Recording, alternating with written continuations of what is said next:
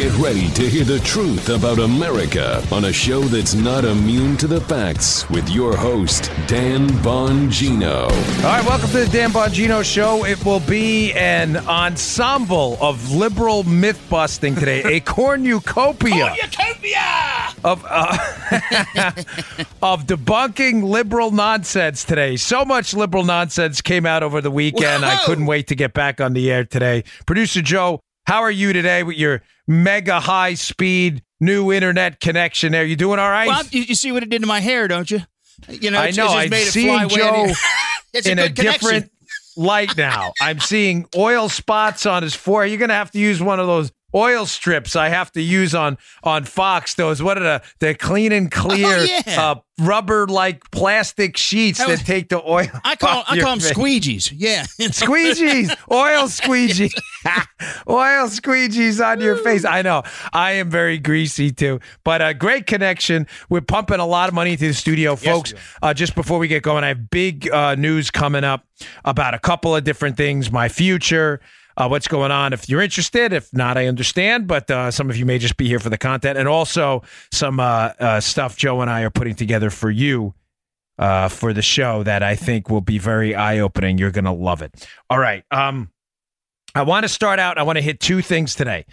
The myth of the 90% tax rate that is now due to Alexandria Ocasio-Cortez, far-left radical congresswoman from New York, and Julian Castro, who's now going to announce he's running for president, former Obama administration official, are now pumping 70, 60, 70, 90% tax rates. There are so many myths out there. I want to hit that. And I also want to hit a myth on Chris Wallace's Fox show this weekend about the terrorists crossing the southern borders. This is important stuff. All right, today's show brought to you by our buddies at Teeter. I can't say enough about Teeter. I use it twice a day. Some products I use a lot. Some products, you know, sometimes not so much. But this is a sponsor I use every day twice. Clears my head, helps my joints, relieves pressure on my spine. What is a Teeter? It is the best inversion table on the market, bar none.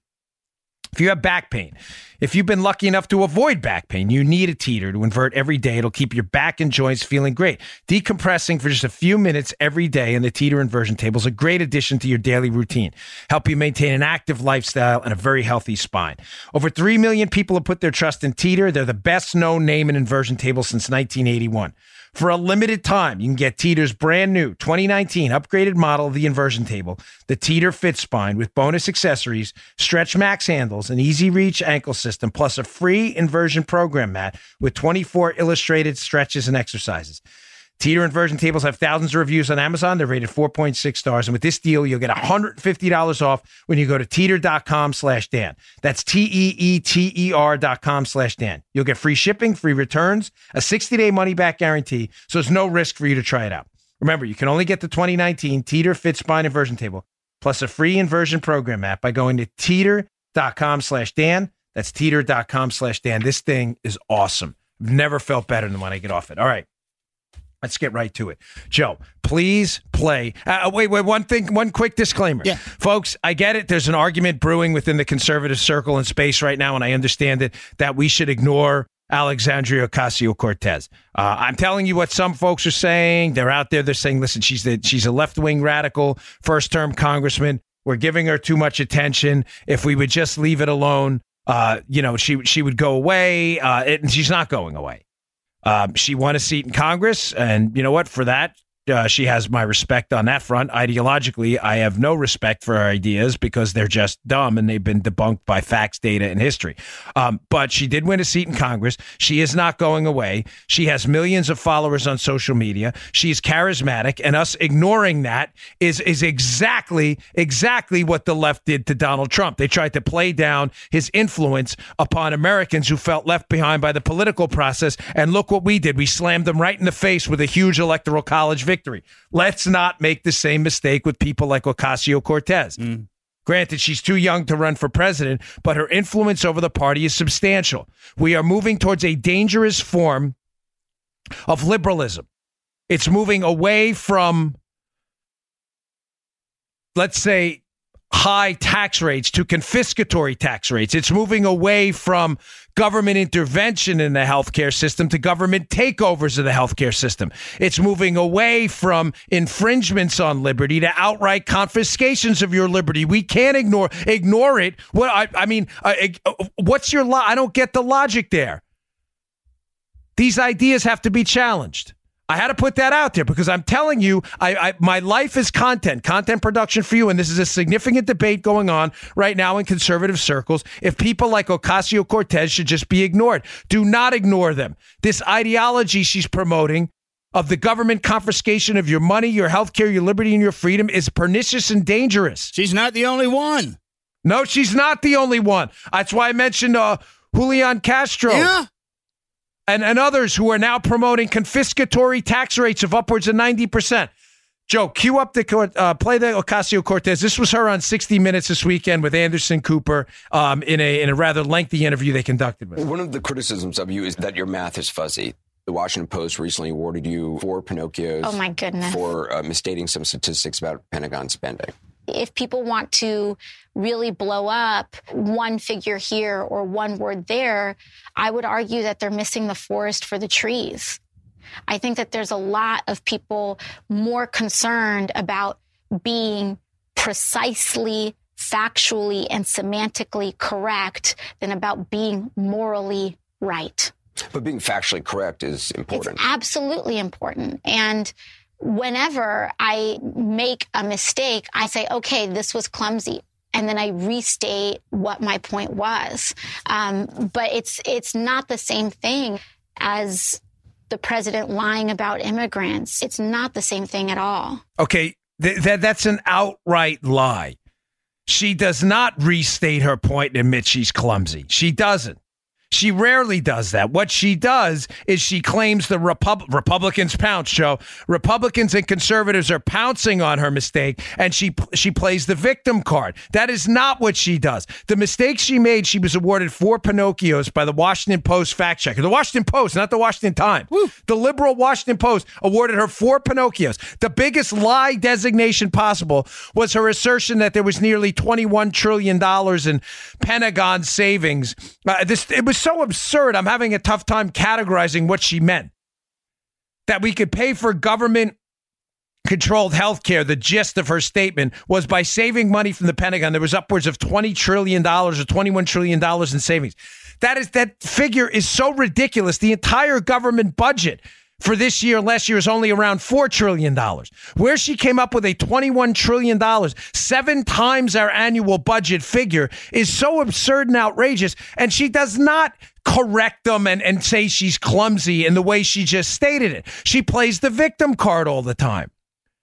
Ladies and gentlemen, she cannot be ignored. Now, I played that because there's another thing she said. She's like, well, all of you people out there focused on, the facts and the semantics and precision. No, precision matters, Ms. Cortez. Precision matters. You are now a lawmaker. You are a lawmaker with massive responsibilities. You earned your job. I'm not knocking that. I ran for Congress. Listen, folks, I lost. I fought hard. It sucks. It hurts every day. I'm sorry. I lost. I couldn't get it done. It was a massively Democratic seat. I did my best. We came within one point. I put my name on that line, knowing full well the consequences of a win or a loss. It was hard, but I'm proud of what I did. I'm proud of the effort I put in, but I didn't win.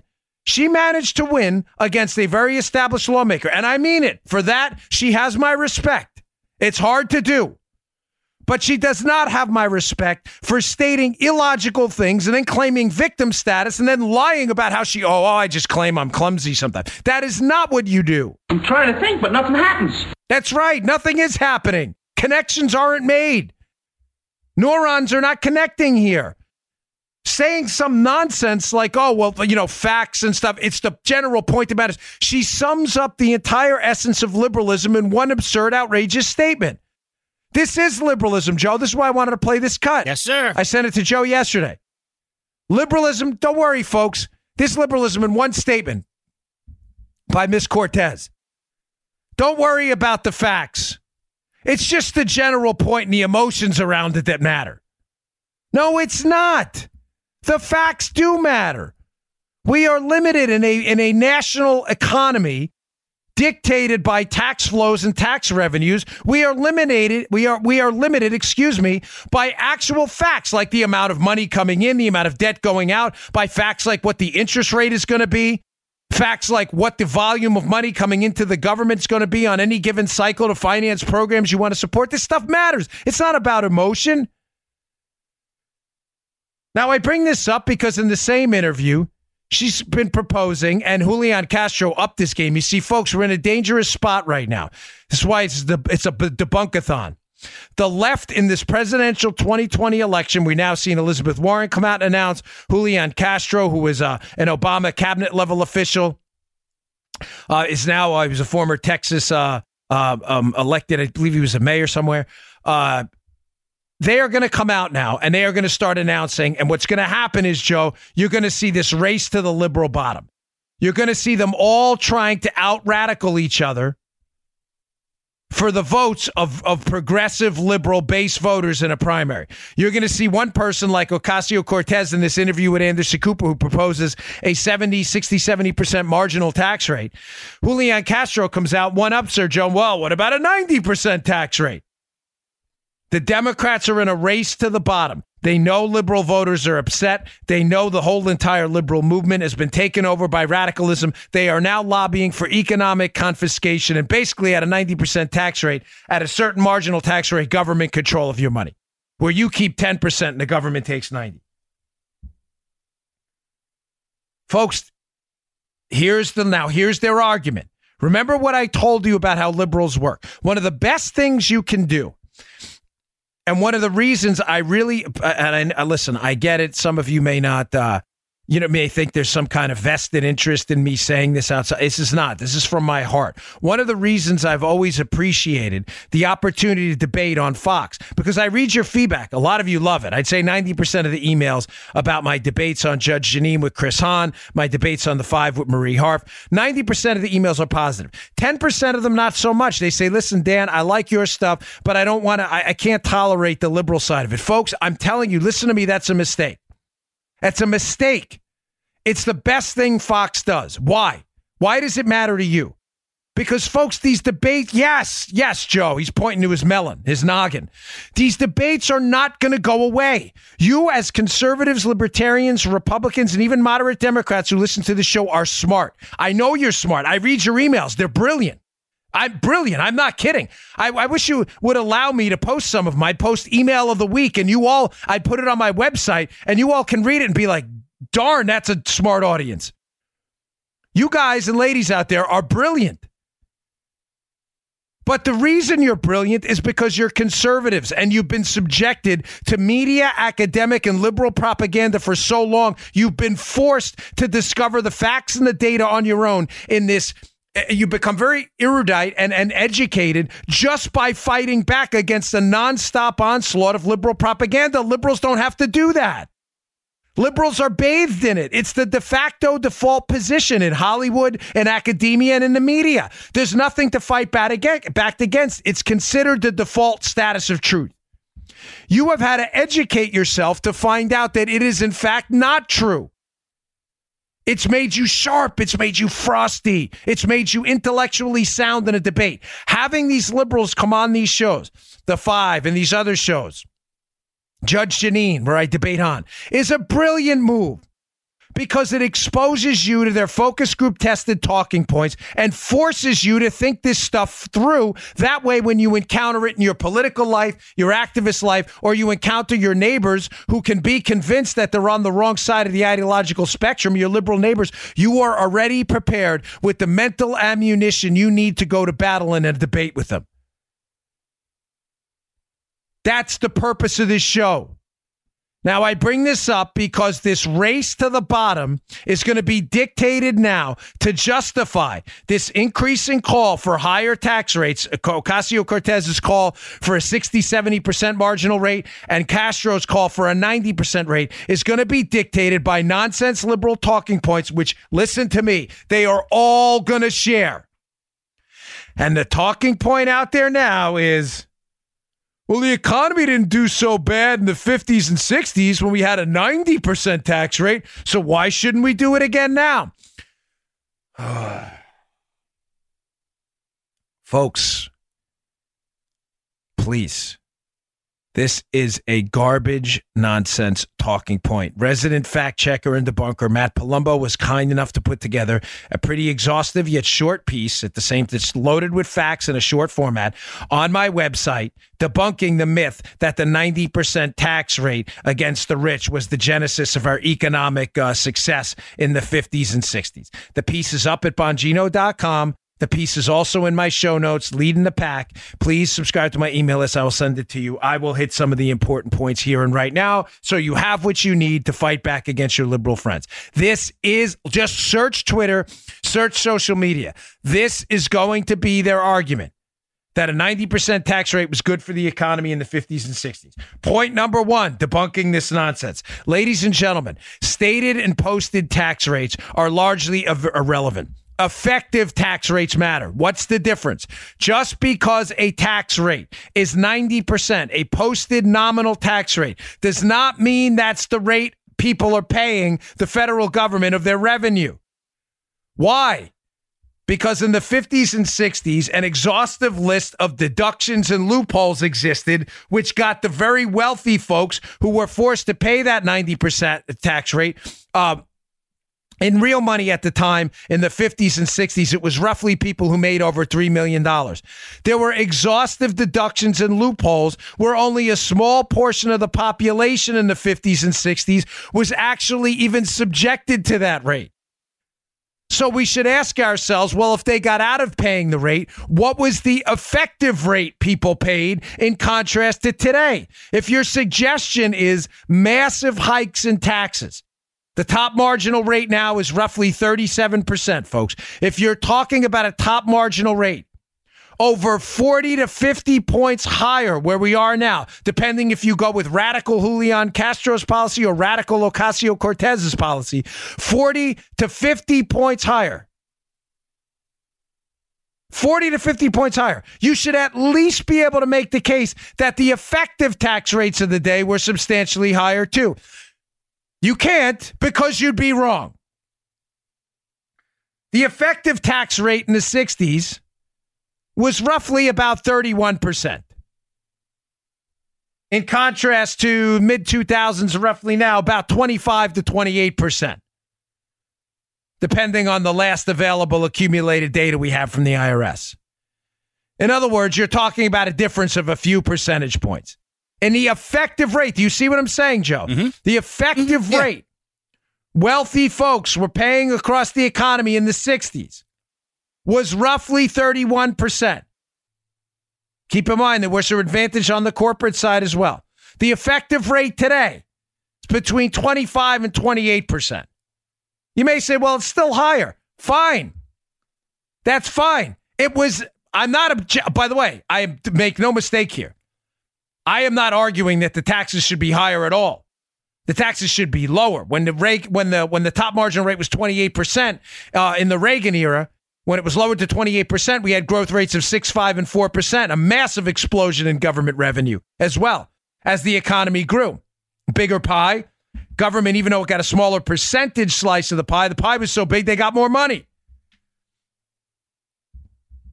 So if they can explain to me the difference between effective rates and marginal rates, I'd love to hear it. They won't explain that, though, because they're arguing for a massive 30, 40, 50-point hike in the top marginal rate when the answer on the effective rate is only a few points higher. Joe, is this point making sense? Yes, it is.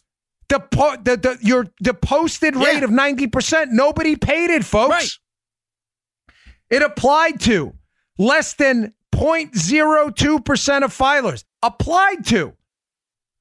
I'm not suggesting those filers even paid that. I'm saying it only applied to 0.02% of filers because it was $3 million or above. Also, if you look at Matt's piece at Bongino.com about the 90% tax rate, ask your liberal friends first to explain, okay, the 90% rate, great. Ask them the simple question, what was the effective rate? Listen, they won't know the answer. You now do. So the effective rate was close to 30%. The effective rate now is 25 to 28%, a minuscule difference. It wasn't a 40-point difference. Also, ask them what the revenue collected by the government as a percentage of GDP was. Obviously, going by nominal dollars is an irrelevant number because of inflation. We could correct for today's dollars, but the way they collect tax revenue and they measure tax revenue, Joe, is as a portion of the GDP, as a percentage of GDP. In other words, of all we produce, what percentage of what we produce is taken in taxes? Ladies and gentlemen, you realize that number has been steadily 19 to 20%, despite the rate being 90%, 70%, 28%, right, 35%, 39.6%, and the 37% it's now. You may be saying this doesn't make any sense, Dan. So the government's taking in generally the same amount of money, despite the top rate that Ocasio-Cortez wants up to 70% and Castro wants to 90%. You're saying that how is it that the money that comes into the government is the same? Folks, it's very simple. When you up the top marginal tax rate to upwards of 90%, where it was in the 50s and 60s, you empower a whole lot of accountants to find rich people a golden path out of it. Yeah, man. They're not paying that. They're paying accountants.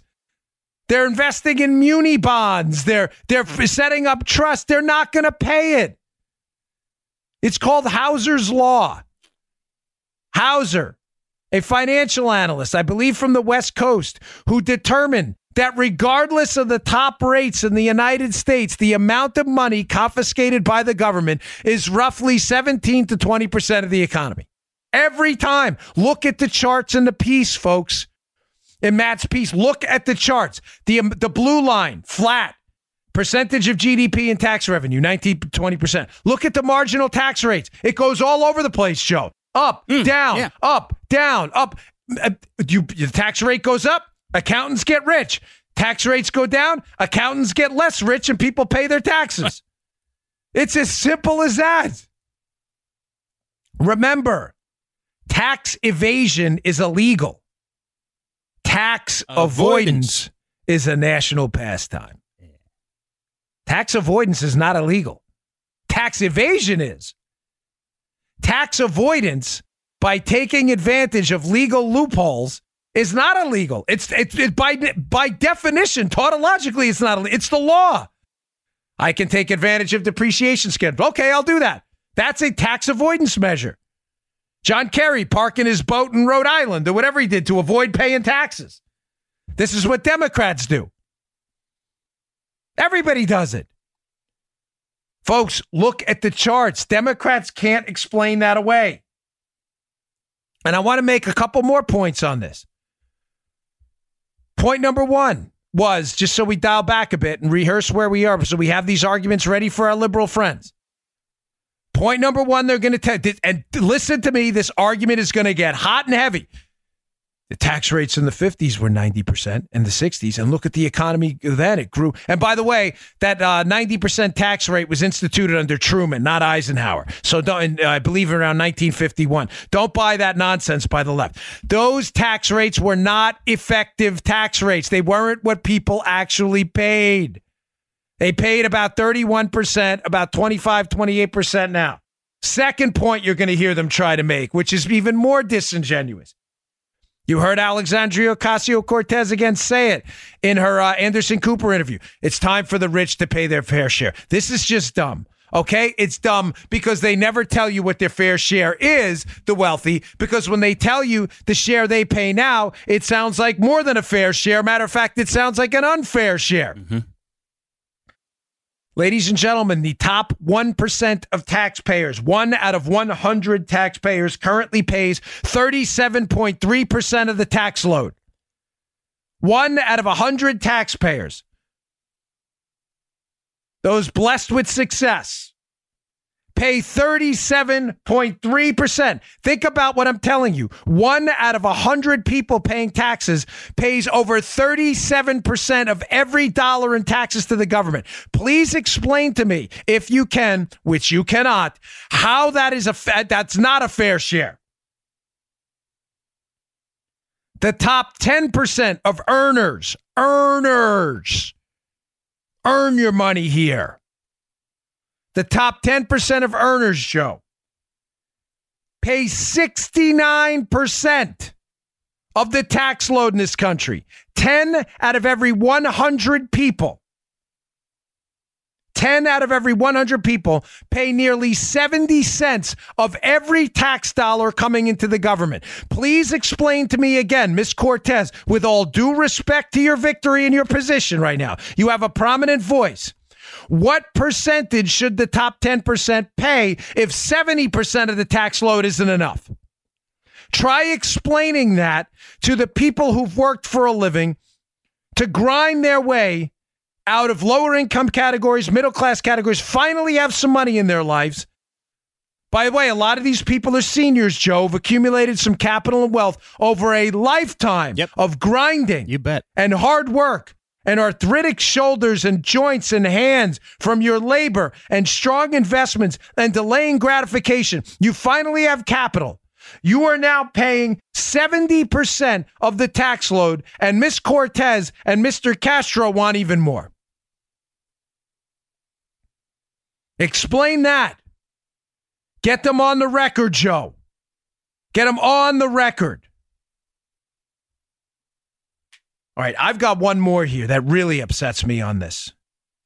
Don't go anywhere. I want to make sure you hear this because this has got me fired up too. Very upset about this. All right, folks, today's show also brought to you by our buddies at Blinkist. Hey, if you're like me, the list of books you want to read or the people suggest you is never ending. No one has the time to read them all. This is a great service. I enjoy it. I use it a lot. Our sponsor, Blinkist, is solve your long list of must-reads once and for all. Blinkist is the only app that takes thousands of the best-selling nonfiction books and distills them down to their most impactful elements. So you can read or listen to them in just under 15 minutes all on your phone. I like to plug it into my car dashboard, listen to them on the drives. In 1 hour drive, you can knock out key insights from a few books. It's pretty cool. With Blinkist, you'll expand your knowledge and learn more in just 15 minutes than you can learn almost any other way. Plus, you can listen anywhere. The Blinkist library is massive. It's growing from timeless classics to current bestsellers. They have Adam Smith on there. They have books by Nassim Taleb, economic books I really enjoy. It's a great service, folks. Blinkist is constantly curating and adding new titles from best of lists, so you're always getting the most powerful ideas in a made-for-mobile format. 5 million people are using Blinkist to expand their minds 15 minutes at a time. Get started today. Right now, for a limited time, Blinkist has a special offer just for our audience. Go to Blinkist.com/Dan to start your free 7-day trial. That's Blinkist, spelled Blinkist.com/Dan to start your free 7-day trial. Blinkist.com/Dan. All right. Folks, one of the things that's really got me juiced right now is Ocasio-Cortez and Mr. Castro want to propose 60 to 70%, 90% tax rates for people who finally made it in their life, worked for their money, finally got ahead. But libs, you can do that now. You can do that now. You big frauds. You big phonies. You libs out there now, Ms. Cortez and Ms. Castro, the first question to them should be, listen to me, if you believe that giving your money to the government is going to lead to some net good for society, your point here, I assume, let me make your point clear for you because liberals never make their point clear because obfuscation is the name of the game with them, okay? Joe, if this point doesn't make sense, immediately stop me. It is critical you do this. Aye, sir. We already debunked the 90% myth and the effective rate. We already debunked the nonsense that rich don't pay their fair share. But here is a critical point. The point they're trying to make is we should be paying more of our money to the government if we're successful, upwards of 90%, because the government is a net positive in our life that leads to societal benefits, positive externalities, and direct effects, right? Yeah. The government's a good thing. That's what they're saying. That's right. They're not arguing, if you listen to them, that give more to your money to the government because the government stinks. That's not what they're saying. They're suggesting to you that government is some net positive force in your life and therefore turning over more of your assets, turning over more of your income, and working hard daily to finance the government, not your own well-being or your family's well-being, is somehow going to lead to a better life for you. That is their point. Now I ask you this, and you should be asking your liberal friends immediately. Respond to them when they suggest these confiscatory 90% tax rates. Why don't you pay that rate now? Why? That's a terrible idea. Why don't you pay it now? Joe, it is voluntary. That's right. There is a box that posted tax rates you have to pay. The income tax tables are minimum rates, folks. I have to pay as a portion of my income about, I don't know, 30 to 37%, depending on, what kind of deductions we get every year. I can't pay less than that, but I can pay more. Give it up, baby. Give it up. You know why? Joe, why do you think I don't pay more? Why would I not want to pay more? Why would I not want? It's not a trick question. Why would I not want to give my money to go? Why don't you? Because I work for it, and I'm keeping it. And yes, and I don't you're darn right. And I'm not going to. And the government is a disaster with your money. Right. Outside of our military and our courts and some basic constitutional functions of government, the government largely flushes your money down a toilet bowl. I'm not a hypocrite. I believe government's not a net force for good in your life. I believe the government's an obstacle to your prosperity, hence the Bill of Rights, which is supposed to limit the government, and the Constitution as well, what they can do. Article 1, Section 8 was supposed to limit the powers of Congress, stated what they could do, and what happened? We've had this expansive, outrageous role of government in our life that they're now suggesting that once you work past a certain point, upwards of 90% of your time should be spent working to finance the government. Oh, no. Do it now, liberals. Go ahead and pay. Lead by example. Nobody's stopping you. Tax season's in effect right now. You're all getting your forms in the mail. You're all getting, people are dishing out W-2s, 1099s, all kinds of different tax forms. You're getting together with your accountant. Tell your accountant you want to pay 90%. Show us. Start a petition online, liberals. Everybody sign it. Tell you what, block out all the personal data. Post your receipt. Post your check to the government showing us you paid 90% of your income. You want Trump's tax returns? Show yours. Start the movement. Start a big national movement. Lead by example. None of you frauds will do it. Not one of you listening will do it. Because you don't believe government is a net force for good in your life. You know it's a fraud. This is a power trip for you. This is about the theft of other people's money to control their time, their assets, and their economic output. You are frauds, and I can prove you're frauds.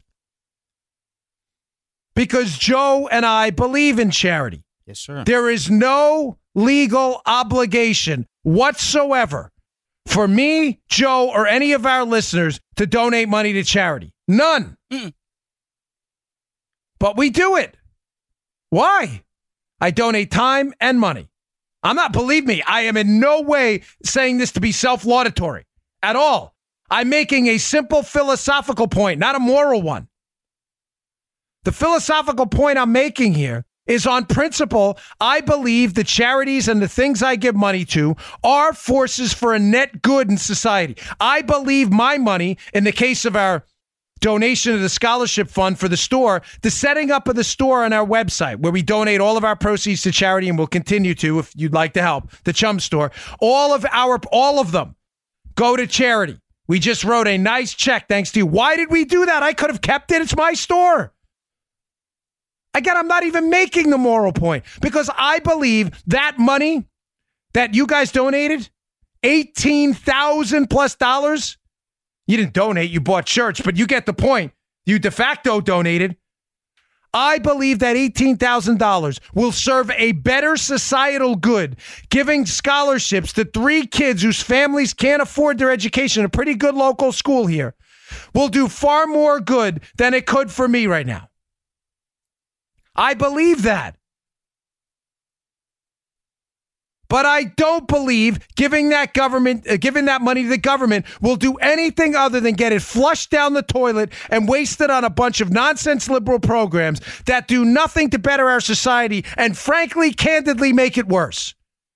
And liberals, I've got news for you. You believe the same darn thing. There is no legal penalty if I don't donate to charity. But me and thousands and millions of other conservative Americans donate substantial portions of their time and their money to charitable causes despite no legal obligation to do so because they believe. Because they believe it works. They believe it's good, it's benevolent. They believe it is the right thing to do. Why don't you do the same? If government's your charity, and government is such a positive force in your life, then why don't you just donate more? Why?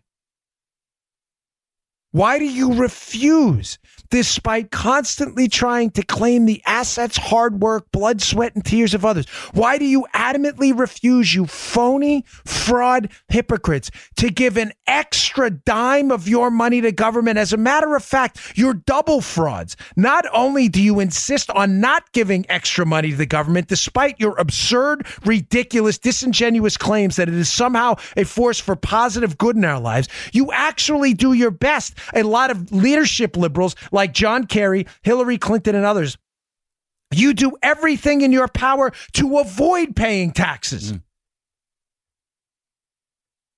To avoid it. It's absurd. You are frauds. Go ahead. Pay more. Stand up. Stand for something. Stop being the phonies you are. The next time Miss Cortez or Mr. Castro or Miss Warren, Elizabeth Warren, bring up these ridiculous tax claims, your first question, media people, should be, you think this is a net good for society? I'm curious, are you paying those tax rates now? No, I'm not paying them. Why not? I thought you believed. I thought you believed. You don't believe. You're frauds. Oh, well, my money's not going to make a difference. Oh, no, that's not what we say with charity. My money does make a difference. My money does make a difference. Yes, sir. I know some local kid, 3 of them, as a matter of fact, their lives are being changed because of your generosity. I know that. I'm not suggesting that this was some kind of a cure-all, that society's ills have been fixed, but I know my money makes a difference.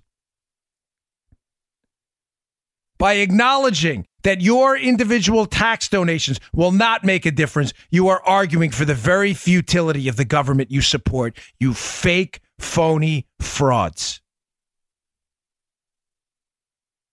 I'm daring some entrepreneurial media type, daring them to ask Miss Cortez, Miss Warren, Mr. Castro, Bernie Sanders, and anyone else running for president what rates they pay. Daring them. You watch the answer. Mm-hmm. All right. I want to get to this. By the way, one quick note before I move on to my next story, because the talking points out there of the liberals are just growing and magnifying, and you need to be armed with the information to fight back. Folks, there's been a manufacturing renaissance under Donald Trump, and it frequently gets lost in the outstanding economic numbers. We had 312,000 jobs created in those monthly figures I gave you on Friday's show, which were just a staggering number. It was nearly double the estimate of the job creation numbers. But one quick note on this. Because remember, your liberal friends claim to be a champion of the working class, the manufacturing man and woman, people who work on these lines and use their blood, sweat, and tears and get dirt under their fingernails to build America. And thank you for everything you do. A sincere, heartfelt, from the bottom of my heart, thank you for busting your caboose to make sure we have the products and services we need. You work hard. I did manual labor for a long time. It ain't easy. Cleaned a lot of mausoleums, loaded a lot of grocery cases, lifted, 10,000 boxes on delivery lines in the back of a supermarket. It's rough. Cleaned a lot of cars, painted a lot of houses. Folks, what's frequently forgotten is the manufacturing renaissance under Donald Trump. I thought the liberals were in it for the little guy, the working man. Ladies and gentlemen, how many manufacturing jobs you think were created net in the Obama administration?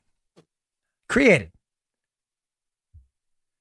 I'm not even going to ask you to guess here because I know if you don't know these numbers, it's I would say none because it's a negative number. They lost 20,000.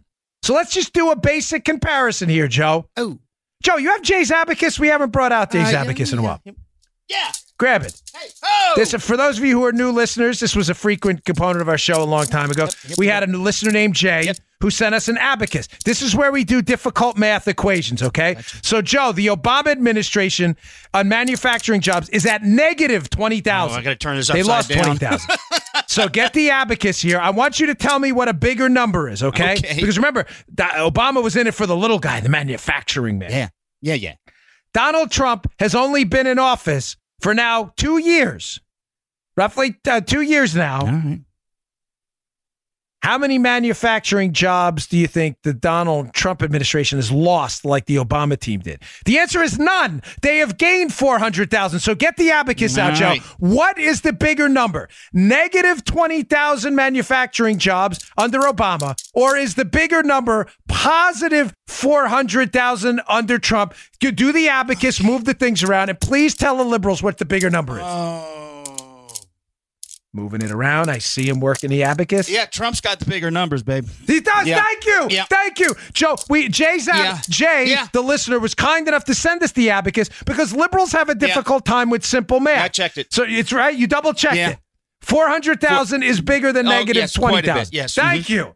And shout out to Jay again. Your abacus always comes in because people then ask us who Jay Zabacus is. There is no Jay Zabacus. It's Jay's Abacus. You old listeners know that. Some of you have been with me from the beginning. We used to use it all the time. We haven't brought that out. No, it's getting a little. Just so you know, folks, facts are really stubborn things, right? 400,000 jobs, manufacturing jobs created under Trump, negative 20,000 in the 8 years of Obama. Oh, again, don't let that get in the way of another dopey liberal argument. How about that? Yeah. This week in baseball. All right, final read of the day. Thanks. This is a great company, by the way. I love ExpressVPN. We use them everywhere. With all the recent news about security breaches online, it's hard, not to worry where all your data goes. It always freaks me out. Making an online purchase or simply accessing your email can put your private info at risk. You're being tracked online by social media sites, marketing companies, and your mobile or internet provider. You know it. You ever talk about something and like Facebook and randomly appears on Facebook? You're like, what? These guys are tracking you. They are. Not only can they record your browsing history, but they often sell it to other corporations who want to profit from your info. That's why I decided to take back my privacy and my family's, by the way, by using ExpressVPN. ExpressVPN has easy-to-use apps that run seamlessly in the background of my computer, phone, and tablets. I have multiple tablets. Turning on ExpressVPN protection only takes one click. ExpressVPN secures and anonymizes your internet browsing by encrypting your data and hiding your public IP address. Protecting yourself with ExpressVPN costs less than just $7 a month. It's less than $7 a month. Come on. ExpressVPN is rated the #1 VPN service by TechRadar and comes with a 30-day money-back guarantee. You won't even need it. It's so great. So if you ever use public Wi-Fi, you want to keep the hackers and spies from seeing your data, ExpressVPN is the solution. And if you don't want to hand over your online history to your internet provider or data resellers, I certainly don't. ExpressVPN is the answer. I got a great deal for you today. Protect your online activity today. Find out how you can get 3 months free at expressvpn.com/Bongino. That's expressvpn.com/Bongino for 3 months free with a 1-year package. One more time, expressvpn.com/Bongino to learn more. You will never go back to just unprotected browsing again. Okay, so Joe, cue up that sound for me if you don't mind. We had I was listening to an interview this weekend by Chris Wallace with Sarah Sanders, and it was about the immigration crisis at our southern border. And the topic came up about terrorists slipping into our southern border. And Chris Wallace was very aggressive with Sarah Sanders.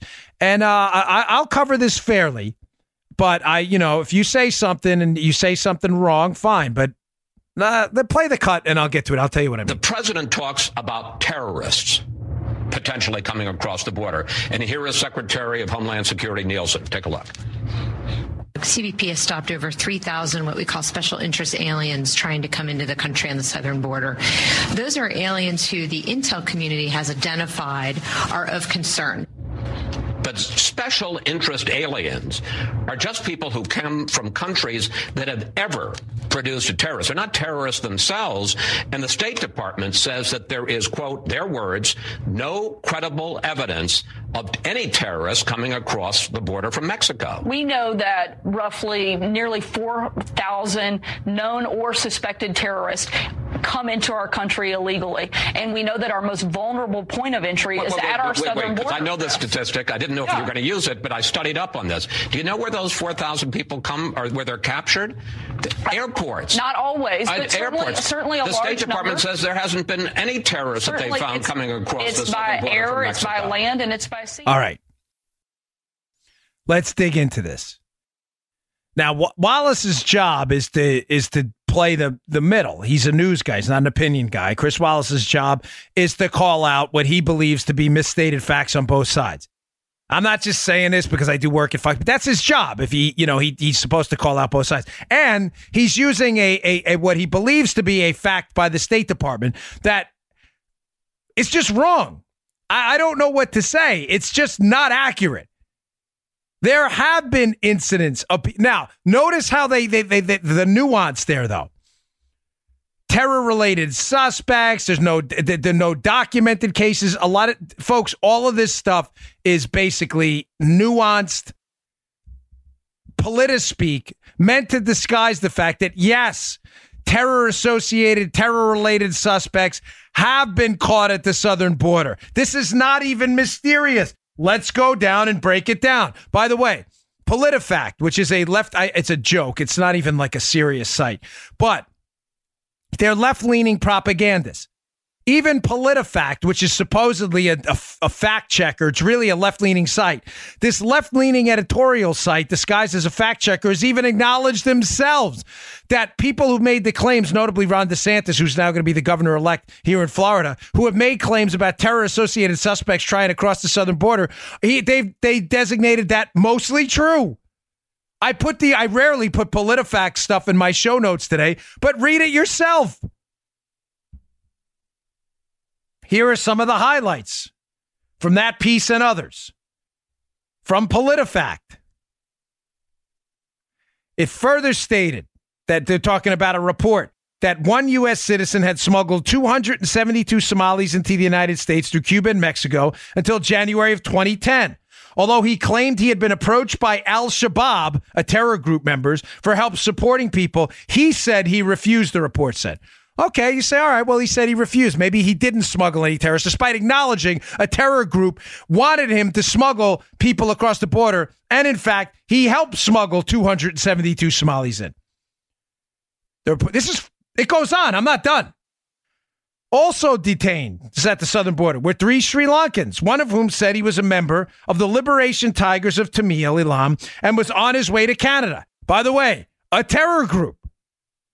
Folks, this is the easiest debunking of all. I'm just reading to you what's open source information you can look up yourself. Oh, the State Department. Who told you that from the State Department? I'm not sure. Did they read this report? Goes on. There are many more instances in what was detailed by Texas officials, too. A 2006 House Committee on Homeland Security report said that, quote, Joe, who are you going to take the word of, the State Department or Homeland Security? Here's a Homeland Security, hands down, Homeland Security.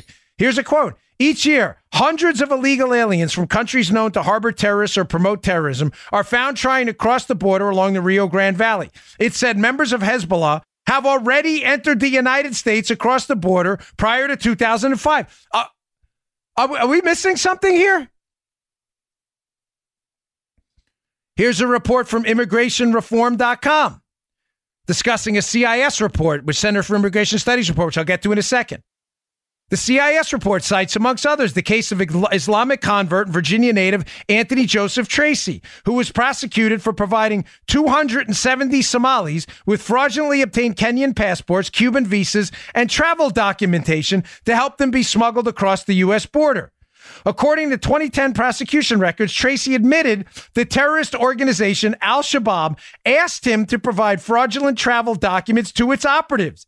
In court, these are court documents. In court, investigators produced an email from Tracy to an associate in which he admitted, I helped a lot of Somalis, and most are good, but there are some who are bad, and I leave them to Allah.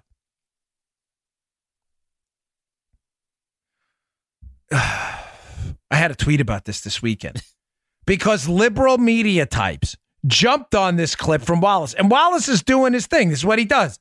He's going to go after both sides, and he's going to do background information. Just the background investigation he got, my beef with this, is wrong. Mm-hmm. And liberal media types from outlets that are slanted far left jumped all over this. Like, look, Trump's promoting and Sarah Sanders the debunked talking point that terrorists and terror-related suspects have tried to cross the border, southern border. Did you miss this stuff? Here's CIS.org, Joe, Center for Immigration Studies. Here's a report from them, the key findings from their backgrounder.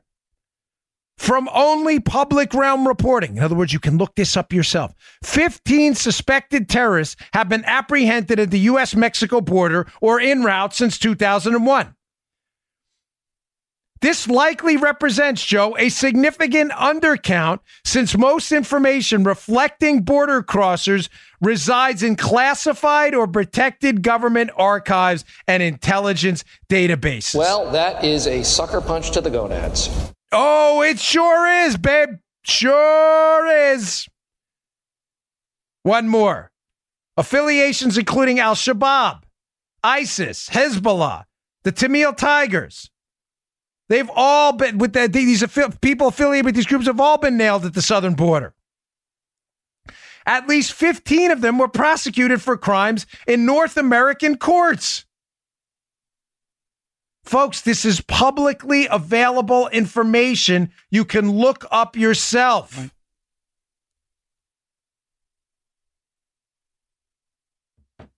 Right. I get tired of doing this.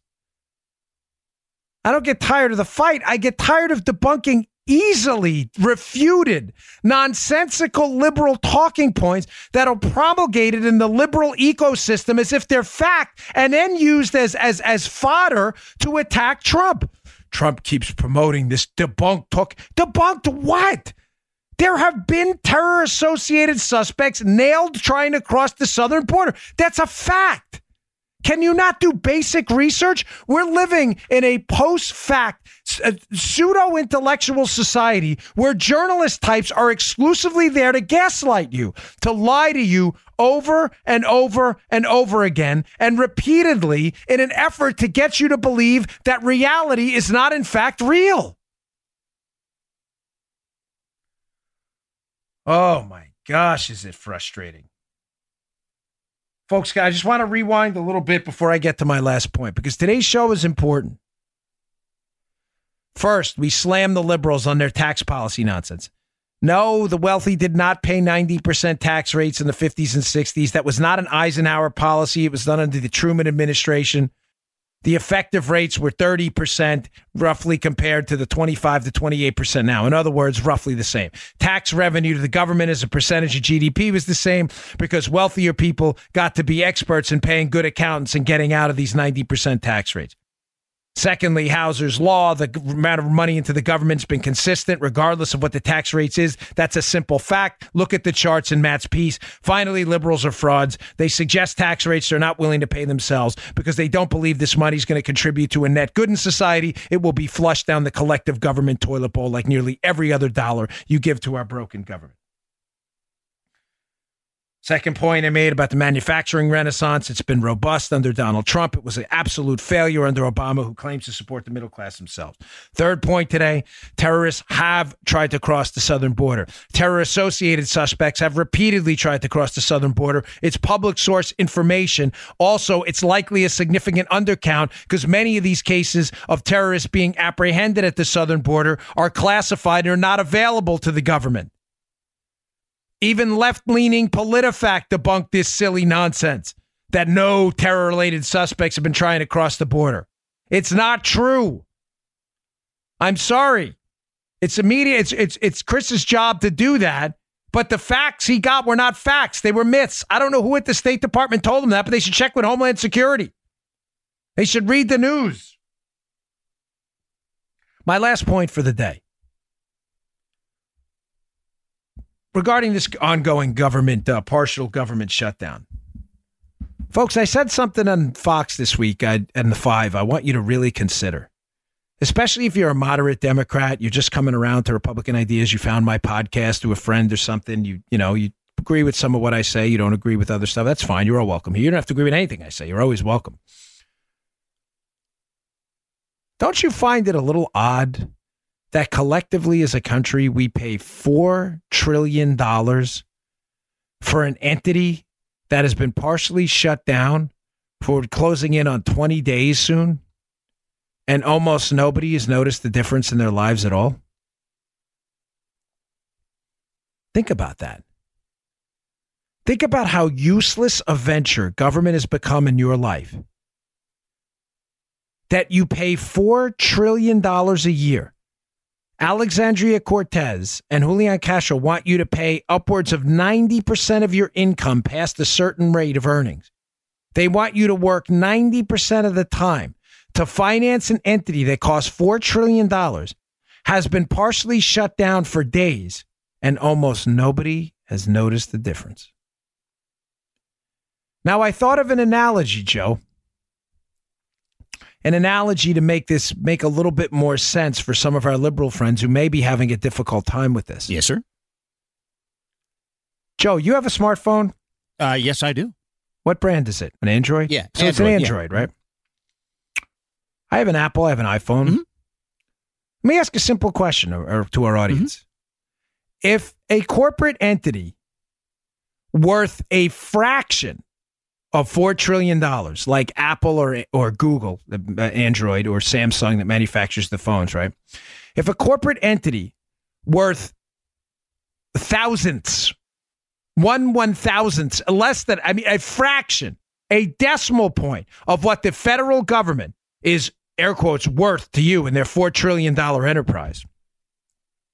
If they were to shut down for 10 days, do you understand the chaos that would ensue? Can you imagine if your iOS simply, your Apple operating system simply stopped functioning? If they just shut down? If iPhones just stopped working, there was no tech support, nothing? Ladies and gentlemen, this is an enterprise worth a sliver, a hair on the head, a grain of sand on the beach of government. If it shut down for 10 minutes, there would be mass chaos.